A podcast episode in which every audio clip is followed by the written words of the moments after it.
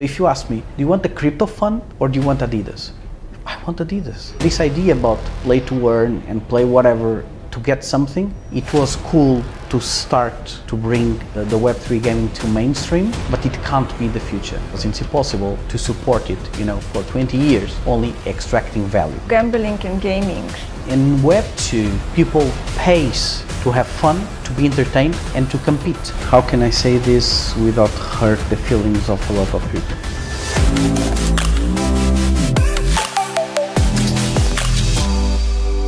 Hello. Today we have uh, Fred Antunes, so the CEO of uh, RealFevr, the Portuguese uh, Web3 uh, gamified sports ecosystem.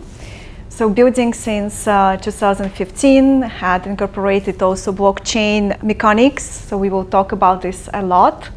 Also, it's a startup that fundraised uh, already total 15 million, and also it's um, already 5 million in downloads in total as well. So, well, thank you so much for having this this time with us today. You have been uh, already in um, uh, knowing blockchain like to, from 2009, right? So you've been a gamer by yourself. That's how you actually entered into the industry, right? So tell a little bit about yourself. Uh, tell about your also experience with blockchain. Just a little bit of background. So, first of all, good afternoon. Uh, thank you for the invitation. It's really a privilege to be here today. My background has two different verticals one in university, another one um, in IT. So, university, I came from philosophy, so it's a bit different from most of the people. But I have internet in my house since 1996. Uh, my parents were um, one of the first here in Portugal to have internet. And um, as a gamer, I, you know, I've, I've done all the generations since the Mega Drive and Master System, you know, uh, consoles and um, first personal computers. I had an, an, IBM PS2, a 486, a Pentium 2, a Pentium 3. So I've done all that path. And as a gamer, I've been involved in Quake 1, Quake World, Quake 2, Quake 3 Arena, Rocket Launch, uh, Counter Strike from the original Half Half-Life version, and back to 2005 when World of Warcraft was deployed. So I played the beta in 2004, and 2005 was the release of uh, World of Warcraft. And World of Warcraft, I was playing Night Elf Hunter um, in Alliance, and it, it, it is the moment where I personally get in touch with the cypherpunk uh, movement. So much before anything connected with Bitcoin or whatsoever, you know, the origins are really the cypherpunk uh, movement. And from someone who comes from philosophy, understand the philosophy of the cypherpunks and what was their causes and what they were trying to bring to the world, um, and, and what kind of improvements technology could bring to mankind, that was definitely, you know, uh, something that worth a lot of studying. I didn't get in touch with Bitcoin in 2009. Um, I got in touch in 2005 and 6 with Hashcash, which is a very similar protocol to Bitcoin, in fact. But Hashcash, uh, Adam Back did it in 1997. Also, Nick Szabo uh, deployed and published the first paper connected with smart contracts. And all those movements about trying to get a digital currency sometimes in a decentralized perspective, sometimes in a centralized perspective. But you know, the problem that they were trying to solve out was really an alternative cash system, you know, designed for pure digital uh, environment and no physical environment at all. And um, there is a moment in the guild when this was more or less in the end of 2010, beginning of 2011, where someone in the guild, I was playing top five guilds in the world, a few world firsts, in fact, playing World of Warcraft. And there is a moment where a guy in the guild sends us a software, says, listen, when you are sleeping, run this, and then you can trade um, this that you get running this software, you can trade it for gold inside World of Warcraft. So back to that time, gold inside World, World of Warcraft was much, much more valuable than any kind of Bitcoin and we were mining Bitcoin to exchange it for gold inside World of Warcraft. and that's how I get in touch with, with, with Bitcoin back to that time. If we see like Web3 gaming is uh, one of the most active dApps right now, right at the moment. So how the industry, like the gaming industry, has changed with uh, Web3 and with its mechanics? I, I think, um, first of all, I'm, I'm, a very conservative person, you know, most of the time. And when I say conservative, let me also explain what I understand as a conservative. Conservative is not the person who is not pro innovation or pro, you know, testing stuff that no one is doing. I love innovation and, and progressing and testing but sometimes people want to jump into an industry that they don't understand because they don't belong to it. They're just chasing money. So if money is in gaming, then we go to gaming. If money is in fintech, then we go to fintech. Then if money is in beer, we go to beer, you know? So they just try to follow the trend, you know, to extract as much value as possible. Um, my cause and what drives me is really the opposite which is not chasing the money, but really chasing something that I that I love, that I've been part in the last 25 years of my life, and really something that I really spend a lot of time as an hardcore gamer. So I think the gaming industry, especially in Web3, needs much more hardcore gamers being part of it instead of money gold diggers trying to create games when they are not gamers in fact. So um, what I tried to surround myself uh, in, in RealFevr was to have really a core people that they were all, all hardcore gamers. You know, not only me, but for example, our uh, game producer, he was also an hardcore gamer. He's still an hardcore gamer. He plays like six, seven, eight hours a day. Today, I'm not playing six, seven hours a day. I don't have time. But from 1998 2000 up to 2012 2013 i didn't do anything else in my life but playing games right so i think this does not give me more knowledge or more um, you know i'm not more than anyone because i had so many hours involved into the gaming industry. But i think the level of understanding that you need to have when you want to push the gaming industry to Web3, it's much, much better if you've been an hardcore gamer yourself instead of just someone who heard that Web3 gaming is cool and you will make a lot of money and then we jump in, right? So what we try to really to create in our products is, you know, um, from gamers to gamers. I know it's a very cliche phrase, but it's really the way we identify with it, you know.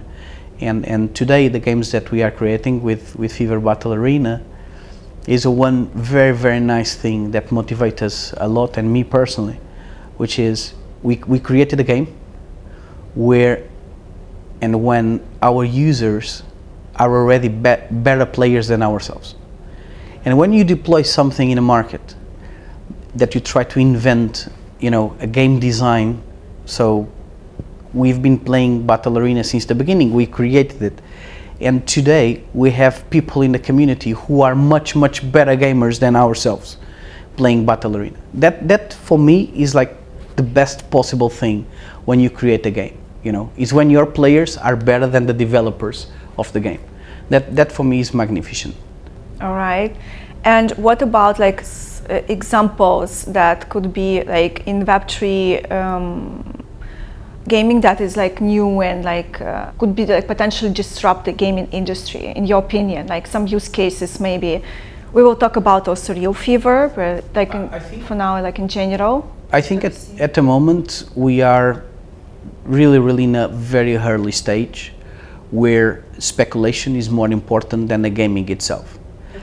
so if you take a look at web3 gaming how much daily active users most of the game have is really, really very small compared to Web 2 games, right?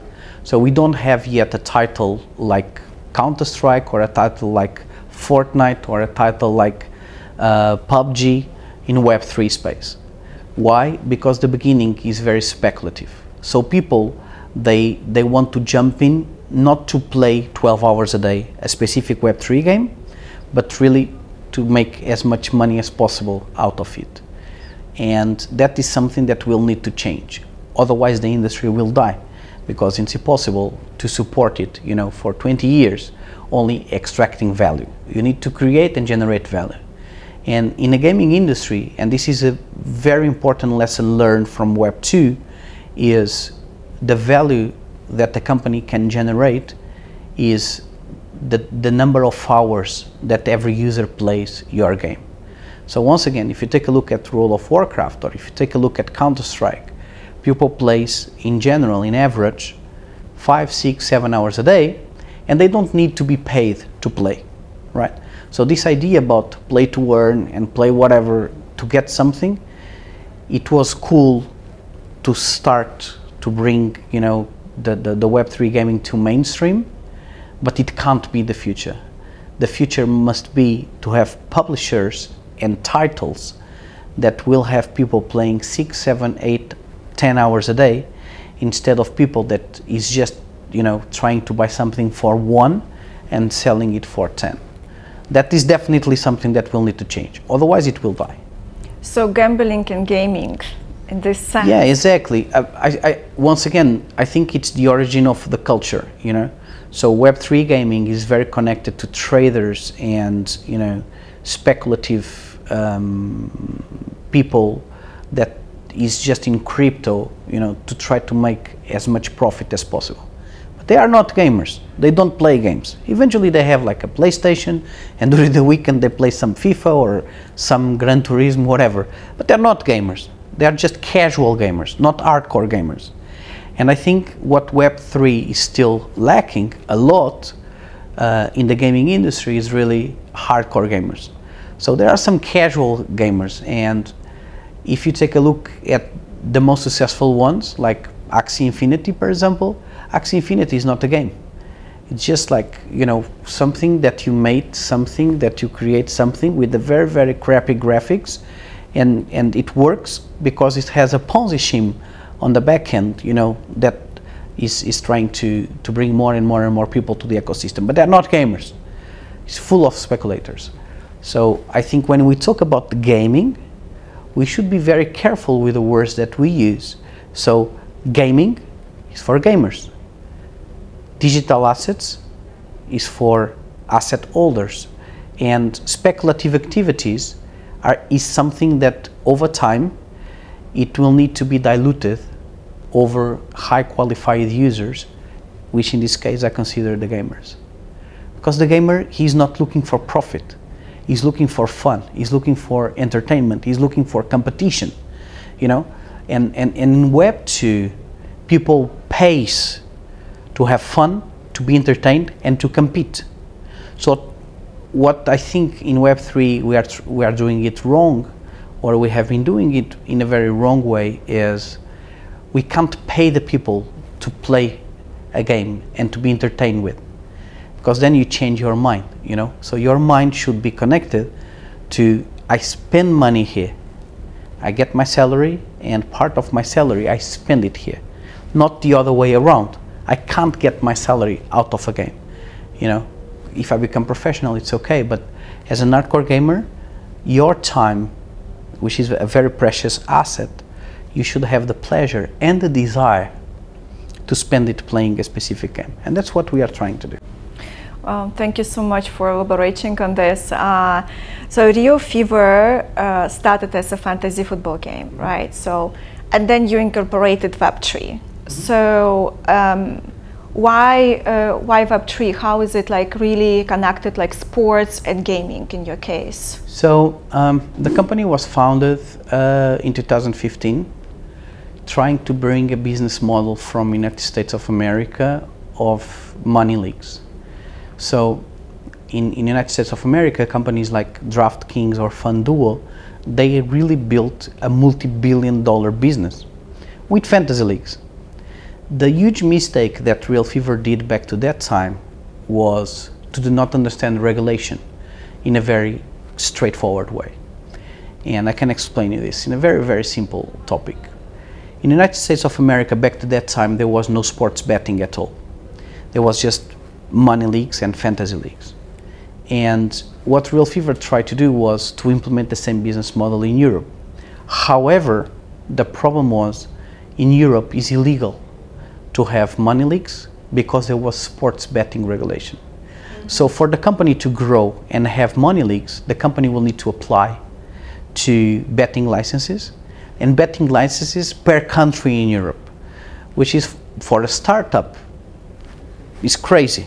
You know, it's, it's impossible to do it. So when I became CEO of RealFevr, um, I came here to solve out the problems and clean up, you know, the business model because when I came, the company um, already had like 2.2 million in funding.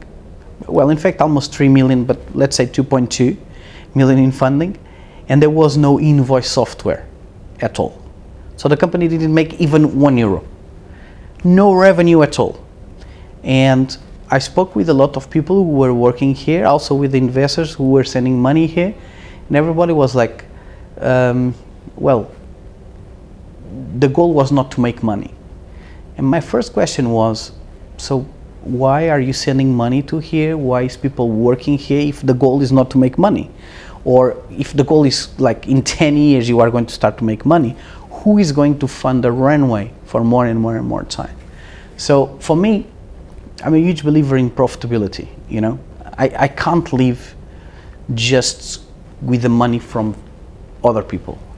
I believe in sustainability. And the first thing that I did back to that time was to secure contracts and install an invoice software. A company cannot grow without, you know, revenue. It's as simple as that. You can't have five, six, seven years a successful company without revenue, you know, even if your technology is whatever. So back to that time, um, we secured some contracts I think in the first three months when I came here, we made already 150,000 euros in revenue, which was cool because in the five previous years there was no revenue at all. Um, and then it, COVID came. And with COVID, in, in fantasy sports, it's a, a product that is completely connected with football reality. And with COVID, football stopped. So our product would not work without football competitions uh, going live, right? So that was really the trigger to say, listen, we need to stop this because this is a business model that will never work. This is a business model that is not sustainable and we will die if we stick to this. I was, I was following Roham, the CEO of Dapper Labs, um, almost since the beginning of CryptoKitties. I mated kitties myself and when they start to think about um, uh, NBA Top Shot, I said, listen, if in the United States of America they are making this for basketball, we, we also can do the same for football in Europe. Because Europe, basketball is not that relevant as it is in the United States. And we know that football is the biggest sport in the world. So with our DNA connected to fantasy leagues in football, if we can get the IP from the football side, we can do the same that NBA Top Shot is doing for basketball in the United States. We can do the same in Europe, Asia, and South America for football, right? So that's how it started. You know, right after COVID, um, we, we, we secured the IP from the Portuguese league, which include goals from Bruno Fernandes, from Cristiano Ronaldo, from a lot of them. And then we immediately shifted to, to Web3. And that's how it started. Very, very natural. And also, of course, with my background and, you know, my, my, my passion for, for Web3, it was really the right moment, you know, to pivot. Okay. Uh, so what mechanics of Web3 have you incorporated? So it's NFT, dynamic NFTs, right? So can you elaborate a little bit yeah. more? So the first thing that before we deploy any product, we, you need to bring capacity to your company in terms of development to develop a specific technology. And one of the key features of RealFevr is we don't outsource anything. So you open realfevr.com and we do it everything by our own. And why am I saying this? Because sometimes there is a lot of companies that they have CEOs or CTOs from the marketing side, but they don't know how to code. They don't know how to develop the technology. So they give the face, they sell the product in conferences, but in the end, it will be someone in India or Bangladesh or Pakistan who is coding everything for them. And, and, and I identify that as a very huge risk for the consumer and especially they are selling something that they don't really understand. So the first thing that we did was to involve everyone in the company with Web3. Of course, there was people that were already there, but even the ones that were just connected to Web2, you know, we need to give them like three, four, five, six months for them to adapt and to study the technology. Right after that, um, the, the, the tough challenge was to choose what blockchain would we use? And back to that time, BNB chain was about to start, Binance Smart Chain, back to that time. There was no Avalanche, there was no Polygon, there was no Solana, there was nothing. What year was it? Um, it was 2021, 2020, 2021. Um, and Flow blockchain, the one from Dapper Labs, we could not use it. Like, listen, okay, they are doing NBA Top Shot there. It's a very centralized blockchain. So what what alternatives would we have? And for us, Binance Smart Chain was really the, the our choice. Not that much decentralized, I admit that, but it worked great for our purpose. It worked great for the type of product that we were building, and it, it is working so far. So um, we, we picked up uh, Binance Smart Chain and then we started to apply, basically here we, we use three different protocols. The 721 for a native NFT, the 1155 for the tickets in game, and of course the ERC20 or the BSC20 for, for our token. So those are the three main protocols that we use. But on top of that, all the technology that connects you know, our backend to the blockchain we started at the beginning with QuickNode. Then QuickNode was failing a lot. We moved to Moralis. With Moralis, we are close friends of Ivan. Ivan on Tech is a very well-known person. He's a founder of Moralis. So we used Moralis, and seven months ago we changed for NodeReal. And, and NodeReal at the moment is the best one so far that we can use. So we've built a lot of not technology, but we built a lot of lines of code to connect front end using React, connect the backend using Ruby on Rails or uh, Node.js with QuickNode or Moralis to give us a sync with blockchain data to create what you see in realfevr.com. But we do everything here, not outsourced. How many people you are? Uh, today we are almost 60 uh, in different departments. Of course, the IT team is the biggest one. Um, but uh, yeah, around 60 persons. So you want your own token? We created our own token, yeah. What was the utility of the token? Well, utility was very, very simple. Fever, uh, and Fever is going to make two years uh, in a few days. And um, Fever has a very, very simple utility. It's the fuel of all the products around, um, around the RealFevr. And mainly he is used to buy packs. He is used now to trade NFTs in our marketplace, and he is used for you to play Battle Arena with money leaks. Decentralized ones, but still money leaks. So today you can use wagering um, and people can play against each other with a token. We are going to scale it up for more uh, tokens, but Fever is really always, you know, the mandatory one for you to play Battle Arena, for you to buy packs, and for you to trade NFTs. Do you think that um, economics is different in like in gaming and sports? So how is it like?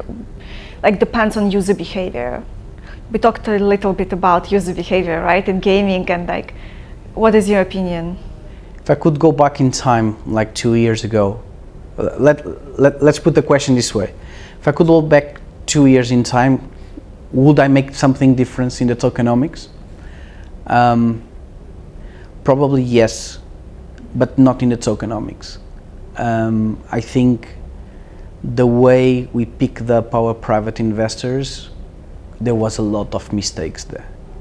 That is probably the biggest lesson learned, you know. Um, and a lot of people, close friends, advised us about it, and uh, probably I ignored a lot of those advices, saying, "Listen, Fred, don't sell that much tokens to private people that is telling you that they are going to say, do this and this and this and this and this because in the end they will do nothing and they will dump the tokens.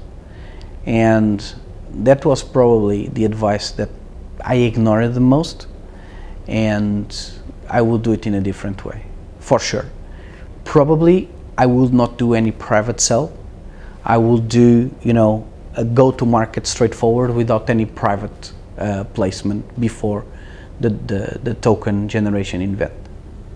Why is it so?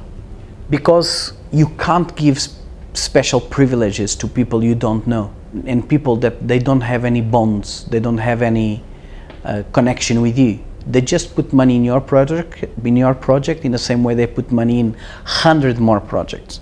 They don't care. They don't care about what you're doing. They don't care about how much effort you are putting in a project, you know, to be successful. They don't care. They just care about okay, they do 10 times and then they dump. And they go to the next one. So they have a very alien, you know, a very alien approach of crypto projects. And in our situation, um, that, that was probably the biggest mistake. In terms of tokenomics is not really the issue, but the way that you commercialize it, probably that was my biggest lesson learned. And if I could go back in time, I will do it in a completely different way. And I don't regret, it's a lesson learned, but back to that time, we spent a lot of time thinking about I'm not going to do a private sale. I'm going just to create an, art, an airdrop, you know, and I, I do the token generation event and we distribute the tokens in a very decentralized way, you know, not doing private placements. And we did the private placements and that was a mistake. Okay, that's very good advice, perhaps for also for many startups to think about. I understand why people do it. That that was the main reason why we did it back that time. Because when you do private placements, you get like half a million, one million in funding, and that helps the project, right? But you become a hostage of that people. The cool thing about the bear market is they all dump, they go away, and then you, you, you rebuild everything and with, with most of the, the wallets cleaned up, you know. So today we are, of course, the, the token dumped a lot, but we are no longer hostages of, of those people, and that is cool. Okay, so that's a very good consequence of bear market. Yeah, we'll talk about bear market a little bit even more, but first I would like to uh, to talk about dynamic NFTs. That is, uh, so you use the moments, right? So you sell moments mm-hmm. of uh, of football games. So what is your opinion of on the dynamic NFTs? What is like their role in gaming, and also uh, what is their role will be in the in the metaverse? I would not consider our NFTs a pure native DNFT.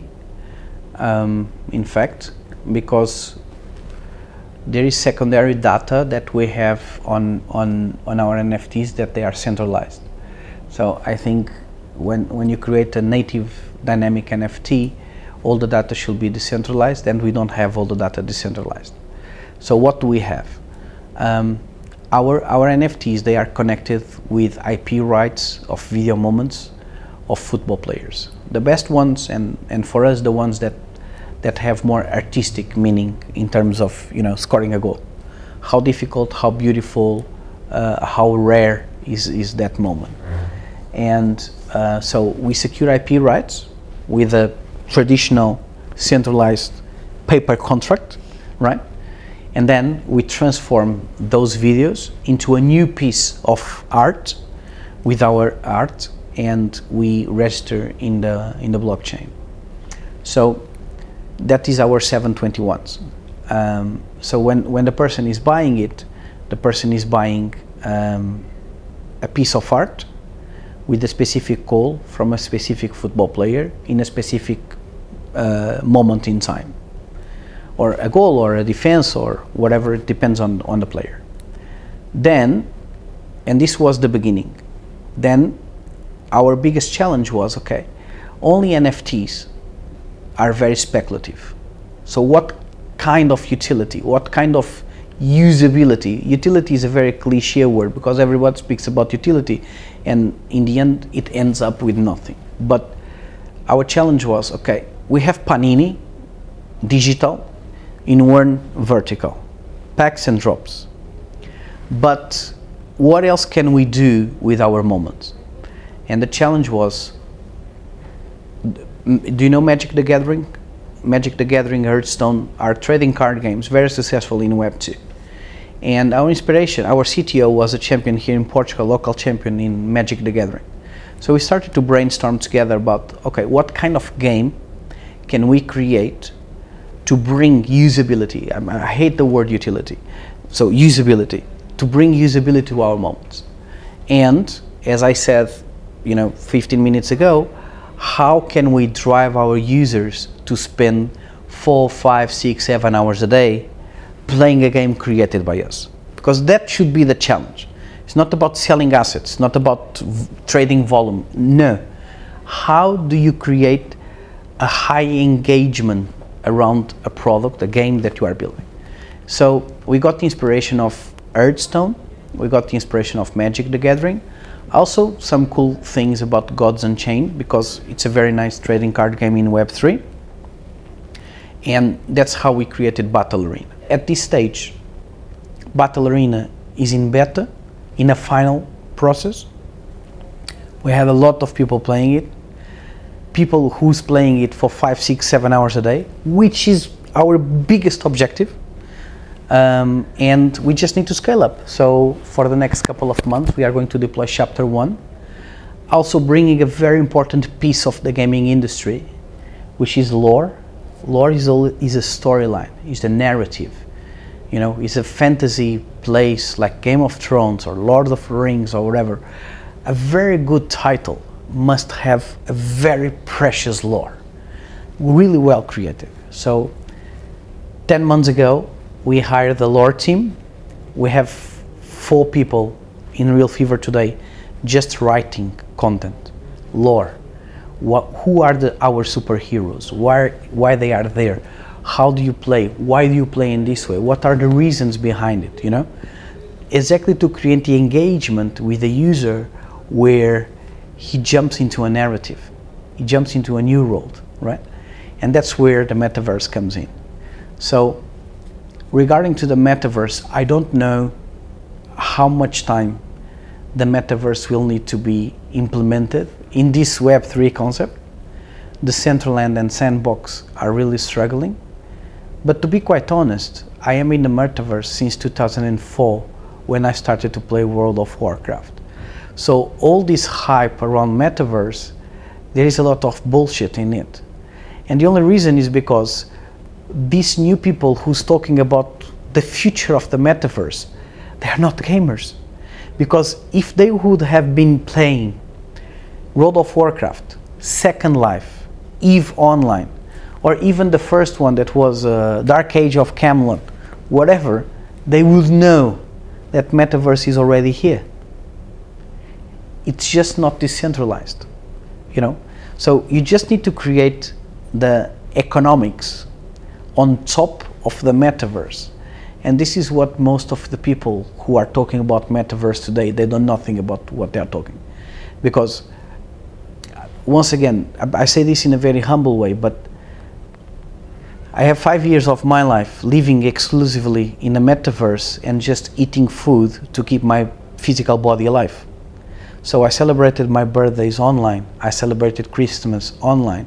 I celebrated Easter online. Everything online.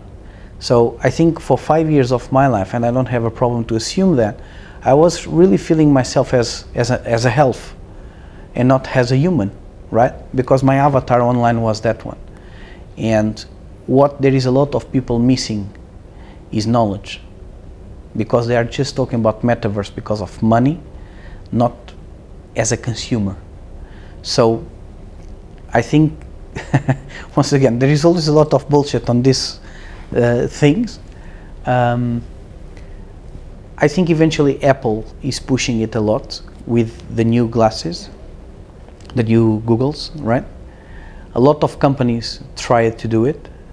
It's a huge test to Tim Cook, Tim Cook leadership at the moment to see if Apple will be able to deploy a new, a brand new product after Steve Jobs, because you know Apple is just surfing what Jobs created, not really new products to the market. So this is a very very nice moment where Tim Cook's leadership is, is being benchmarked, if they are successful or not with these 3D goggles. But whatever it happens, metaverse is already here. We just need to create the Web3 layers of economics on top of it to decentralize the in-game economies and move on. But in terms of technology, it's already here. World of Warcraft has 20 years. You know, they deployed the last expansion like a few months ago, uh, Dragonflight, and and I, I'm I'm still playing. So for you to jump into a virtual reality and be part of it with your avatar, with your friends, wherever, it's already here since 2002, 2003. You don't need the technology. You just need to put blockchain on it and decentralized the way that you trade the assets in game instead of having Blizzard or Activision or any other publisher you know controlling the assets so it's the only thing that we are missing and i think what people was trying to do was really a different approach of metaverse and that's why probably the the hype is a bit gone at the moment i think Okay. Uh, yeah, it's all about perception. It's all about perception, and yeah. and, and, and if you are part of it or not it's like if you are not a gamer if you don't sit yourself in front of a computer for 5 6 7 12 hours a day and that is not the source of your pleasure you should not speak about it. The source of your pleasure should be connected with what you do you know as an entrepreneur and, and that's what i try to do. So for me it's not a job it's not something that i don't want to spend time on it or i just do it because i need money. No. It, it's something that i do because it's my life. You know it's my cause it's my purpose. You know i have just like two or three purpose in life so i'm very pragmatic. So i have my daughter i have my family and i have my games. And the privilege that i have here is instead of playing the games from the others now it's the time for me to create a game you know so it's, it's really a self pleasure much more than just money or being famous or you know being on stage talking about whatever it's really the the what drives you when you wake up in the morning and you do something that you really believe in something that you really love that's really what i try to do That's very cool. That's that's very cool. Um, so you you're talking about pleasure and engagement. Uh, so gaming is a lot about also community, right? So celebrating birthdays online that you said. So probably that's also been like right with uh, with the community. Do you think that Web three can bring uh, like new network effects? Like does it bring va- additional value for um, the community?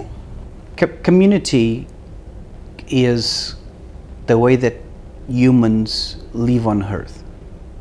So we are not um, stealth hunters. We are not cats.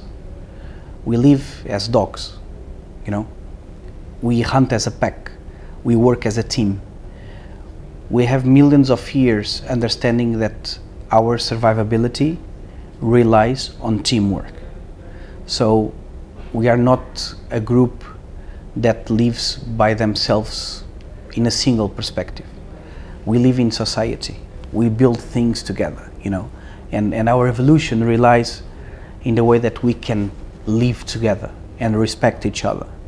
What sometimes, and this is what, what I really believe, and I know we suffer a lot because of this vision, but I believe it's just in short term, it's not in long term communities in crypto are built to compound on a Ponzi scheme most of the time.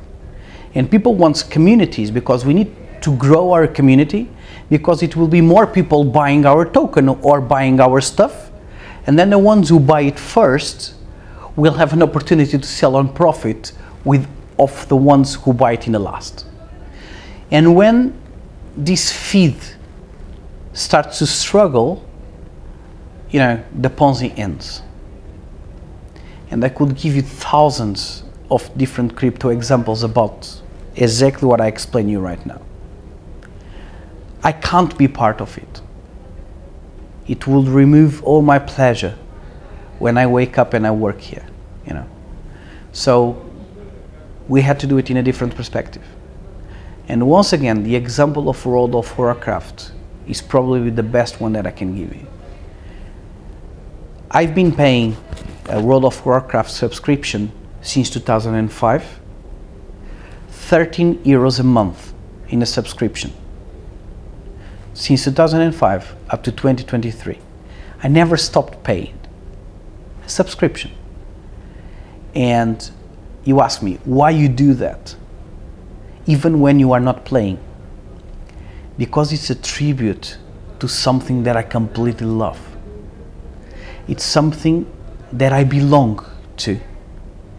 So I pay the subscription because I want to, ha- to keep the feeling of that I'm belonging to that world, even if I don't have that much time nowadays to play. And these kind of emotions are much much better in terms of business model rather than just build a community of people who put it $5000 in your project and they are stressing because they can't sell it for 10000 so the community in RealFevr um, is by is made by a group of people that they are not only speculative people it's people that they are gamers and we don't have that many, I admit that. But over time, we will have them. Because what we do is to drive gamers and passionate people that they are not just trying to extract euros or dollars from a product that they are spending time. You know, you need to create an entertainment industry in Web3 and not only gold diggers industry, you know. And that, that's the vision we execute here. If we fail, it's okay. We deal with that. But we never sold our values, you know, for gold diggers. And we were never been gold diggers ourselves. And if I fail, it's perfect. It's okay. But I know that I never change my values for gold diggers instead of creating a really game changer in the Web3 gaming by the entertainment, by the lore, by the storyline, by, by the game design, and, and to have really a cool game that you become addicted to play. So that is our challenge. Feed, support gold diggers will be much, much easier. Much, much easier. But Is it sustainable? is it sustainable? Is it really a challenge for us? because everybody can do it, you know. So for us, it needs to be a higher vision. It should be something higher, you know. And if we fail, at least I have the feeling that we gave everything we could for the vision. If we become successful, which is what I believe we will, it will take much more time. We can't do it in one or two years, but we are building the pillars, you know, for something much, much bigger that we want to do and following the market, expecting that the level of maturity of the community, because community are made of people, you know, and sometimes we, we speak about community as a very abstract concept. It's like the community, the community, community. Community is made of humans, some bots also, but most of them, you know, some bots also, but community, when we speak, we are talking about human beings. And you need to have a qualified community for your purpose and not just numbers, not just volume. So it's better to have 1,000 of qualified people instead of 100,000 non-qualified people. You know, and what we always put it apart were gold diggers and speculators. You know, I want gamers I, I want people who play games with passion, like I did and a lot of people in this company did. And, and we are enabling them at the moment. Here is really for someone who wants to be part of a movement, part of something that we are trying to change the world, and we believe we can. Let's see how it goes. So you raised uh, total 15 million, right? 15 million euro, and the last round, the Series A plus, that was just like in in the end of the last year. So bear market already, and so everything is plumbed. But you are raising the such an amount. So how is a fundraising perspective has changed, and why why investors believe in you? I think it's very simple. First of all, is the level of commitment, you know, and the type of qualified investor that you want to bring in. When you raise capital, and if you have a product with good numbers, which we always have, um, you have the opportunity to choose what kind of investors you want to bring in. And we don't have crypto venture capitals in not that many in our cap table. And the only reason is because crypto venture capital, once again, they are organized institutions, you know, who scaled up from individuals, but with the same mindset. We want to buy for one and sell it for 10 as fast as possible. And then we jump to another company. And gold diggers do not have a place here. If they are individuals or if they are funds, I don't care. We will not have a conversation because we don't share the same vision. They have different objectives. I can't deal with someone where they're superheroes are superhero currency or super dollar. Because in Web3, our drive should not be to have more dollars or more heroes. You know, should be how can we engage more people into crypto and in the end, how Bitcoin adoption is growing on planet Earth and how can we grow an alternative system to the traditional euro or dollar system. When we picked up our investors, for me was much much faster to identify traditional funds, institutional funds, and companies in Web 2 or companies in sports tech industry who could help us to grow with a vision for 10 years, 15 years. Because crypto funds, they don't have that, you know? So um, when we onboarded uh, Semapa Next and when we onboarded Advantage, it, it is a very nice story. With Advantage, um, they are funded by Adidas, family office. So we have the privilege to say that indirectly we have Adidas in our cap table. And Adidas, for a sports tech company like us, Adidas is super strategic. Adidas is huge. So if you ask me, do you want a crypto fund or do you want Adidas? I want Adidas. Why do, do I want a crypto fund here? To pump the token and dump the token? That would be nice for a short term vision, but it would be catastrophic for a long term vision, right? Adidas, no. Adidas has Adi Dassler as a founder, one of the biggest entrepreneurs of all time on planet Earth. So I want to have, you know, that inspiration. I have to I want to have access to his legacy, to his family, to understand what is the culture behind a company like Adidas. That is much more inspirational for me. From crypto funds who are chasing dollars, what inspiration will I have? To build a Ponzi scheme? I don't need help for that. You know, I don't need to be inspired to build a Ponzi. You know, it's, it's I could do it, but I refuse myself to do it. So Adidas brings me a much better inspiration. In the same way as Semapa.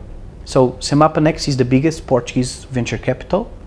Um, Semapa was one of the first public listed companies in Portugal. Also from a family, uh, the Queiroz uh, Pereira family, full of entrepreneurs in Portugal. And and that legacy is something that inspires me to be a better person, to be a better entrepreneur, to be a better CEO. So I try to surround myself with people that they know much more things about the world than me and much better than just crypto funds, whatever Ponzi bullshit they want to build. So when with this pitch, it was very easy to onboard them because I, I don't change, you know, my values and my values are never on sale for whatever reason or for whatever amount of money. I don't care. You know, I, I stick to what I believe. And of course, there is progress, there is, you know, uh, there is change and, and evolution. But the core values is something that you can't put on sale. And the level of respect that you conquer in the people that you deal with is really based in your values. And then you just need to filter.